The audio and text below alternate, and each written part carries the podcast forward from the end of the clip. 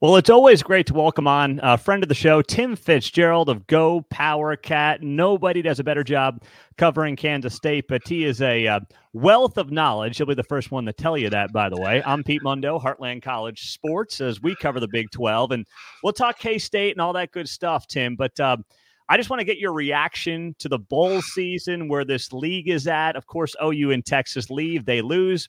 Arizona looks like it's going to be in the mix come next season after their impressive season and bowl win.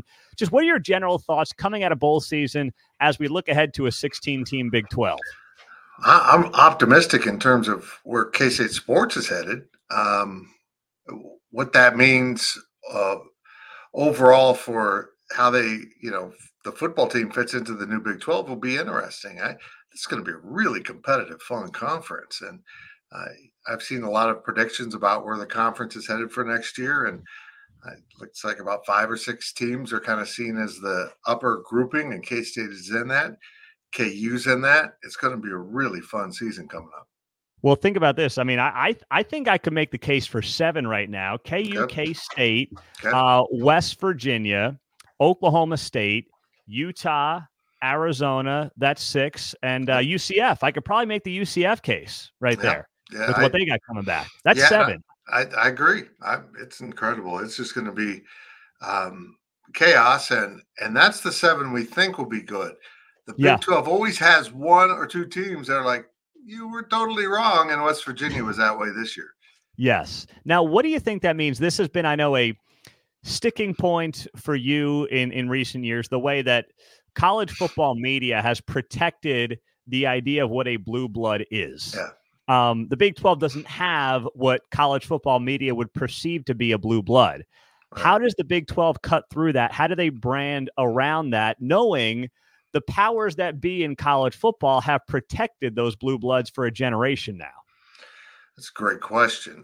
Just be people. Schedule those blue bloods when you can, or not the blue bloods, maybe just the ones that have been allowed to join the club who aren't really blue bloods. And what I mean by that is the true blue bloods are the ones that were here right after World War II, became something in the 50s and 60s.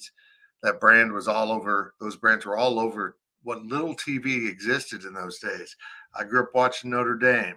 I grew up watching Michigan, Ohio State, Alabama, Georgia. You know what the blue bloods are. They go back post-World War II when the soldiers came back and they decided we're going to have the biggest, baddest teams out there, and they kind of stayed that way. Nebraska would be among the blue bloods, even though they're not really that relevant now.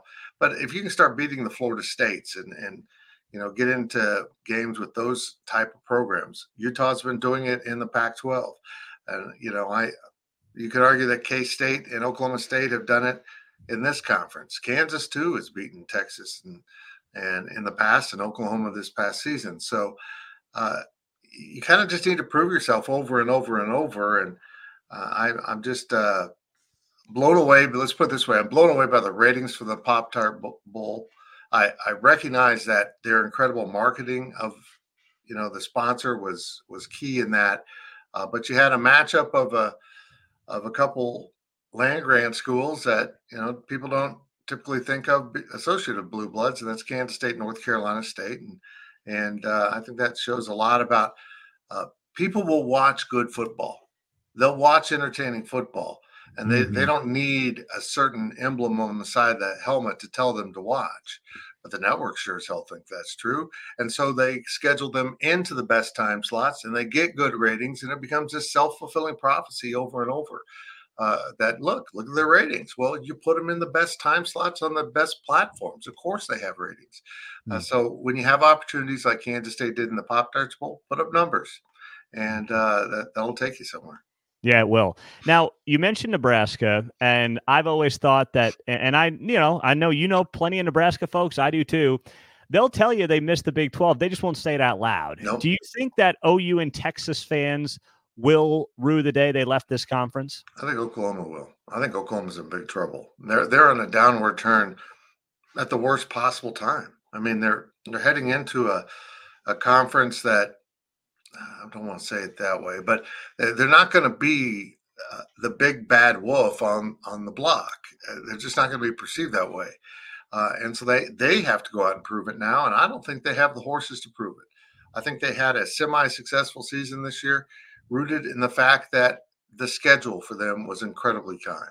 That won't be true next year. I think Texas is at the right point. I think Texas is going to not like the SEC, but not because they want to return to the Big 12, just because they're not going to get their way on everything, which they need to do to, you know, feel good about themselves. Oklahoma, I think, is going to have a Nebraska-like competition issue as they move into this. And now Nebraska is not even competitive with anyone, to be real honest. They're getting there. I think Matt Rule will get them there. But once you lose that rope, it's hard to reel it back in. And that's, I'm afraid, where Oklahoma's headed. Where do you think the rest of this league is? I mean, you think about the Angry Eight, as they were dubbed the summer of 21, when OU and Texas shockingly announced they were leaving. Where do you think those presidents and athletic directors are and the people that you talk to in terms of just going into this 16-team league on the same page? Everyone's rowing in the same direction. Does it feel like the Big 12 is in that place for the first time in a long time? They're better. I mean, you still got Utah, you know, sending out weird vibes out there, you know, basically admitting they don't want to be in the conference or looking forward to whatever's next. And that's not healthy. And I think once they get into the conference, they're going to discover, you know what, this is okay. Because I think that's the same thing that, you know, the other schools found out, that they're fun places to go, great fans. And Utah has great fans. And I think as they get out on the road and they go to some of these venues, they're going to realize, oh, these fans are a lot like us, more so than the Pac-12 fans were, because a lot of these schools didn't have fans. You know, not the kind of numbers you're going to see across this conference. But I do remember, I think UCF and maybe even Cincinnati fans saying they were going to run this conference, and it didn't work out that way. And now I hear, you know, Utah fans say that. Maybe Arizona fans are a little more humble right now because they're just finally catching up to everyone. But Utah fans are convinced they're going to run this conference. And look, it's not that easy. It's a nosebleed every week. It is. Tim Fitzgerald's joining us. Go Power Cat. So Avery Johnson, you know, obviously he's the guy now going forward at Kansas State at quarterback. You look back on that Pop-Tarts Bowl, and does it give you more confidence, less confidence, or does it not really change what you think he's going to be as the face of this program in 24? I thought it was interesting that they were really careful with him. They didn't load him too much. They didn't put him in peril a lot with the run game. They held that back quite a bit. I don't feel like they showed a lot in the passing game.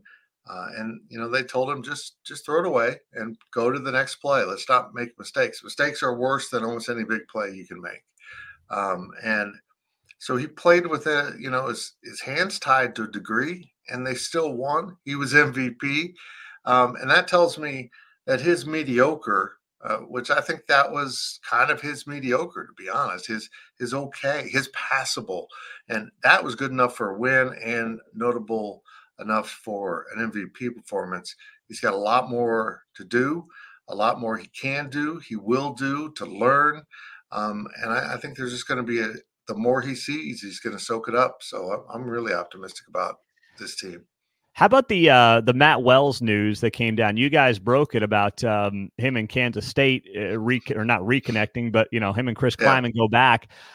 I see a lot of negativity around it, but to me, you know, Texas Tech was just a bad fit for him. The guy didn't forget football. He was at Oklahoma.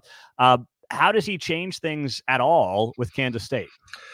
Well, it gives you an experienced play caller. You know, if that's going to be his role, and I think that'll be his role. He will share the offensive coordinator title, I believe, with Connor Riley, but he gives you someone that's been around the block. He was highly successful as a coach and a head coach at Utah State, his alma mater, coached a really elite young quarterback in Jordan Love, got him there. And I think that is a lot of comparable things there about how the work he did with Jordan Love. So I'm not worried about the Texas Tech stuff at all. That so much of being successful as a head coach is, do you fit in at your institution? And it just kind of sounds like he was a hire that didn't stick. They just, people didn't rally behind him. And the way they fired him indicates to me that it was a cultural thing. I mean, he was at 5 wins when they fired him. So they were almost excited they could get rid of him before he got bowl eligible. Yeah, that's a good point. So what about where this program is at, just across the board under Chris Klieman? You know, there was odds were put out this week. It has Kansas State with the best odds to get to the college football playoff and of any Big 12 team next year. I mean, it's crazy to think about this, but a couple of years into Chris Kleiman's tenure, people wondered if he was going to be the guy. Now, a couple of years later, you know, wins the Big 12 last year, another good season this year. And this program is poised to be in that upper echelon of the Big 12.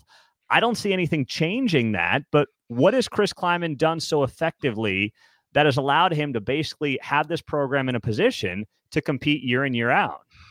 Coming out of the pandemic season, they had a culture issue. They saw their locker room go sideways a little bit. There was so much, you know, social stuff going on around, and it crept into the locker room and, you know, invaded their football space, so to speak. And once you have that happen, it's bad. They cleaned it up remarkably fast. They have a really strong culture in that locker room. I think the bowl game, the bowl performance shows that, with so many new guys having to step up and play, but then a lot of the older guys sticking around to play. And I think as long as they can maintain that culture, they have good leadership, you know, starting with Avery Johnson, who's a remarkable leader for a young guy. And as long as they get good leadership from their players, they've got some dudes in the system. They need to keep bringing in some dudes. This last year's recruiting class, the 2023 class, is going to provide a lot of players not named Avery Johnson or Jace Brown.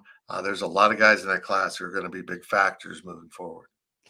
All right, Will Howard. You take me through that. Was it really just K-State couldn't keep both guys in an NIL world? No. Was it him wanting to move on? I mean, was it both sides agreeing this is the best move? Because he's still kind of floating around out there. He's got the Ohio State visit coming up.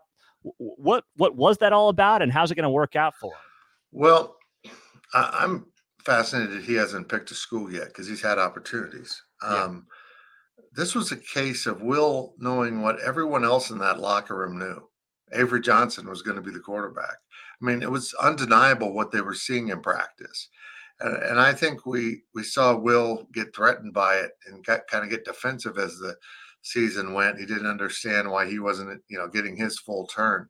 And it became clear to everyone that your turn's over, man. This is going to be Avery's team next year. Nobody had to say it out loud. Nobody had to push him anywhere. It wasn't NIL related. It was, okay, I'm going to move on. It might be the NFL, which he's still tinkering with, hoping to get a Senior Bowl invitation. But it's getting kind of late for that.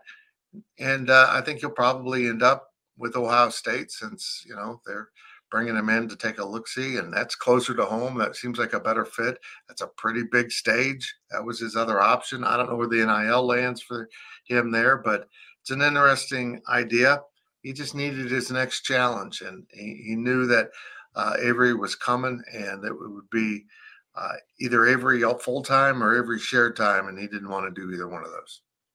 Tim Fitzgerald's joining us. So, but does that mean, like, I don't know, I see the terrible transfer move of, like, Spencer Sanders. He goes Oklahoma State to Ole Miss and never really plays.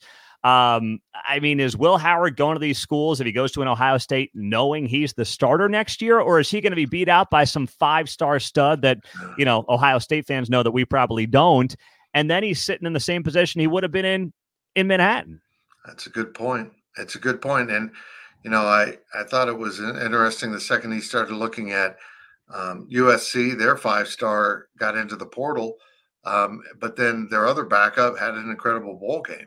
Yeah. He kind of that competition lifts all the boats, and that happened to Spencer Sanders at Ole Miss. I don't think Will get himself into that position, but we'll find out. I don't know their quarterback situation. I don't, but I think Will Howard can be one of the better Big Ten quarterbacks from what I've seen from that conference. I am not enamored with many quarterbacks I've seen out of that conference. No, that's a good point. All right, Tim, I want to ask you some basketball stuff here. Just broadly speaking, we'll talk in the season about the actual hoops on the court, but I don't think we've talked about it. The Big 12 this year, for folks that don't know, are going to have the Big 12 women's tournament the week before the men's tournament in Kansas City. Normally, You've got the men's tournament going on at T-Mobile Center. You have the women going on at Municipal Auditorium. And for fans, they can kind of bounce back and forth and follow their teams. I think this is a huge mistake. It's not Brett Yormark's fault. It was implemented before him. But I'm just thinking from a fan perspective, who can take off 2 weeks for basketball? And then it also may result in less media coverage for the women. What do you think? Yeah, I'm not fully up to speed on that one, but it's going to be a hard push to move this tournament. And I know that all the new schools coming in are like, hey, Las Vegas is amazing. And now the football media days is moving out there due to scheduling conflicts. So it's just such a good event. It's one of those events you got to come to see. And I think the women will lose some just general interest, you know, people that are in for the men's game and go over there. But every time I've tried to do the women separately, independently, it just hasn't worked. It hasn't been attended at the levels they would want. And, you know, I think I go back to the days of the Big 8 tournament. The women's tournament used to be in my hometown of Salina, Kansas. And everyone was like, why are you playing in Salina, Kansas? Because it was a big deal. I mean, people from town would show up and they just went to watch good basketball. And there would even be groups that would pick schools that, you know, that were coming in that didn't have a fan base nearby. So it was kind of fun. If the women go separate, they need to just carve out their own marketplace and own it. But I'm not sure that the Big 12 women's tournament, as scattered as these schools are now, is ever going to be a huge draw. Yeah. Speaking of Vegas, you mentioned it there. I know this is a little more inside baseball, but I'm going to ask you anyway. Big 12 media days going from Dallas to Vegas. Does that make any sense to you? What do you see that being for the Big 12? A wash, or is it positive or negative? It's a strange selection in terms of the geography of the conference. I mean, you go hard west with that. I mean, you could have moved it up to any city in the conference, you know, that has the venue. But I think Brett Yormark's thinking, you know, about the bigger picture. He wants the top sports writers there. And the Big 12 is the one that they often skipped for whatever reason. They'd go to the Pac-12 because it was in Vegas. And so I'm intrigued by what they do with it. They're you know, looking for a big venue. They've talked about the Sphere, for heaven's sakes, you know, if not Allegiant Stadium. Can we just have our press conferences in the hotel where we're staying instead of having to travel all over whatever city we're in? I'm that type of grumpy old man now. But I really seriously think UNLV was a little bit in the mix, and it was nixed by the presidents, because I think Brett Yormark has a real value in Las Vegas in trying to be present there. As you know, this world of sports betting erupts in the hometown of all of that, I think it's really important to him. You think so? That's where you think this, you know, mega basketball conference of Gonzaga, and does that entertain UNLV? You think those are 5-10 year plans potentially of Yormark's? Yeah, I think that mega basketball thing is only awaiting after this contract's up, when they have to go negotiate a new one, because he's seeing a world in which the Big 12 has a separate basketball contract. And, you know, I think we've seen Turner put their foot into the water now with the USC K-State game out in Vegas. I think there's some interest from Turner if they lose part of that NBA package of going into investing in a conference. He's tied to Turner. He's got a great history with those people. And I think that's the play. He would like to move the Big 12 basketball to a national platform and get the kind of treatment that Turner could give them. As an elite basketball product, much like ESPN is going to do for the SEC in football. And I think it's a good play. And then, you know, your football will probably still be on ESPN and Fox. Yeah. Yeah. And that's going to be fun to watch it all play out. He is Tim Fitzgerald, does a great job with Go Power Cat. Make sure you're checking those guys out for everything Kansas State. Tim, it's always great to have you on, my friend. Thanks so much for the time. You bet, brother. Before you leave, could you do me a solid here in the new year and help us get to 800 ratings on iTunes? Hit that 5-star before you leave, before you sign out of the show and go to your next podcast. What do you say? Do me a solid. That's all I'm asking for you here. New year, new show, Still a lot of content, and that helps us out tremendously. Hit the 5-star on iTunes or Spotify. And if you want the Heartland College Sports Koozie, you send me a screenshot of a rating and a review on iTunes to Pete Mundo, M-U-N-D-O, at heartlandcollegesports.com, and we will hook you guys up. Thanks so much. Have a great day. We'll talk to you soon.